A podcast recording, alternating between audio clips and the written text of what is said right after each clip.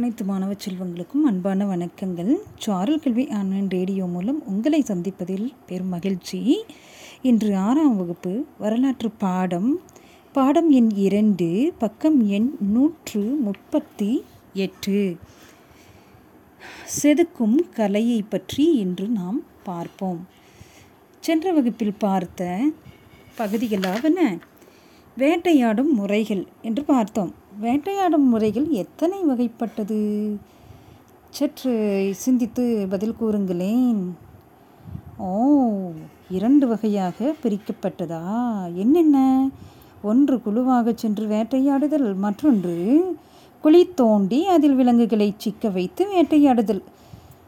அதுதானே? ரைட். சரிங்க இன்னைக்கு நம்ம செதுக்கும் கலை அப்படின்னா என்னன்னு பார்க்கலாம். செதுக்கும் கலை அப்படிங்கிறது என்னென்னா அந்த காலத்தில் கற்கருவிகளை பயன்படுத்தினாங்களாம். கற்கருவிகளை பயன்படுத்தும் பொழுது இரண்டு கற்களை எடுத்துக்கொண்டு ஒரு கற்கல்லை மற்றொரு கல்லை உருவாக்குவதற்கு உருவமாக உருவாக்குவதற்கு அதாவது கூர்மையாகவோ அல்லது தட்டையாகவோ அல்லது அவர்களுக்கு வேண்டிய மாதிரியான உருவங்களை செதுக்குவதற்காகவோ இரண்டு கற்களை பயன்படுத்தினார்களாம். சரிங்களா? சரிங்க. கற்கருவிகளும் ஆயுதங்களும்னு ஒன்று இங்கே கொடுத்துருக்காங்க. அந்த டாப்பிக்கை பற்றி என்னென்னு பார்ப்போமா சரிங்க. இந்த பாடத்தில் நம்ம பாட்டியும் தமிழினியும் பேசுகிறது மாதிரி தானே நம்ம பார்த்துருக்கோம் இப்போ அப்படியே பார்ப்போமா சரி பாருங்க. பாட்டி ஆதி காலத்தில் வேட்டையாடுவது தான் மனிதர்களின் முதன்மையான தொழில். ஒரு குச்சி அல்லது கல்லால் ஒரு பெரிய விலங்கை கொள்வது அவர்களுக்கு கடினமாக இருந்தது. எனவே கூரான ஆயுதங்களையே பயன்படுத்த முடிவு செய்தார்களாம். ஆயுதங்கள் செய்ய சிக்கிமுக்கி கல் மிகவும் ஏற்றதாக இருந்ததாம் அதன் வலிமையும் தாங்கும் திறனுமே இதற்கு காரணம். சிக்கிமுக்கி கற்களை தேடுவதில் பல மணி நேரங்களை அவர்கள் செலவழித்தார்களாம். ஏன் தெரியுமா? அந்த சிக்கிமுக்கி கல் அவர்கள் வேண்டிய உருவம் கற்களை பயன்படுத்துவதற்கு அது மிகவும் உதவியாக இருந்ததாம். சரிங்க. கற்களின் துணை கொண்டு கூறிய ஆயுதங்களை செய்ததுடன் அவற்றை பிடிப்பதற்கு வசதியாக மரக்கைப்பிடிகளையும் பொருத்தினார்களாம். சரிங்க. அது என்ன என்னென்னு புரியுதா? இப்போது நம்ம டீ குக்கர் வச்சுருக்கோமா?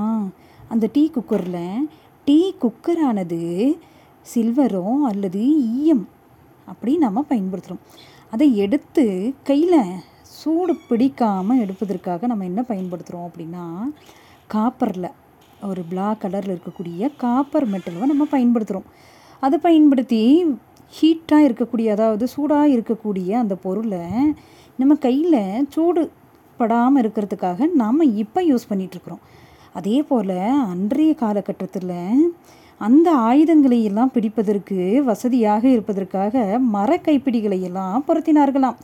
சரிங்க. பெரிய கற்களை கொண்டு கோடாரிகளை எல்லாம் உருவாக்கினார்களாம். அப்படின்னு பாட்டி சொல்கிறாங்க சரிங்க. தமிழினி என்ன கேட்குறாங்க முன்னோர்கள் கோடாரிகளை எவ்வாறு பயன்படுத்தினார்கள் பாட்டி? என்று கேட்கும் பொழுது பாட்டி சொல்கிறார் முன்னோர்கள் கோடாரிகளை மரம் வெட்டவும் மரக்கிளைகளை நீக்கவும் குழி தோண்டவும் விலங்குகளை வேட்டையாடவும் விலங்குகளின் தோலை உரிக்கவும் பயன்படுத்தினார்கள். ஒரு கற்கருவியை உருவாக்க இரு கற்கள் எடுத்துக்கொள்ளப்பட்டன ஒரு கல்லில் உள்ள சீரற்ற பகுதிகளை நீக்கவும் அதை கூறிய கருவியாக்கவும் இன்னொரு கல் சுத்தியா சுத்தியல் போல பயன்படுத்தப்பட்டது. இப்போ சுத்தி கோடாரி எல்லாம் நம்ம பயன்படுத்திகிட்டு இருக்கிறோமா? அதே போல தான் சரி அடுத்தது பாட்டு என்ன சொல்கிறாங்க தமிழினி கற்கருவிகளை உருவாக்கியதற்கு அடுத்த கட்டம் என்ன என்று தெரியுமா? என்று பாட்டி கேட்கும்போது தமிழினி தெரியவில்லையே என்னவாக இருந்திருக்கும் பாட்டி? என்று தமிழினி கூற பாட்டி சொல்கிறார் அவர்கள் நெருப்பின் பயன்பாட்டை கண்டறிந்தார்கள். தொடக்கத்தில் மனிதர்கள் நெருப்பையும் மின்னலையும் கண்டு பயந்தார்கள். மின்னலால் தோன்றிய நெருப்பில் சிக்கி காட்டு விலங்குகள் இறந்திருக்கலாம். அவர்கள் அந்த விலங்குகளின் இறைச்சியை உண்டபோது அது மென்மையாகவும் சுவையாகவும் இருந்திருக்கும். இந்த நிகழ்வு அவர்களை நெருப்பு பற்றி கூடுதலாக அறிந்து கொள்ள தூண்டியது என்று பாட்டி சொல்கிறார். மனிதர்கள் நெருப்பை உருவாக்க சிக்கிமுக்கி கல்லை பயன்படுத்தினார்கள்.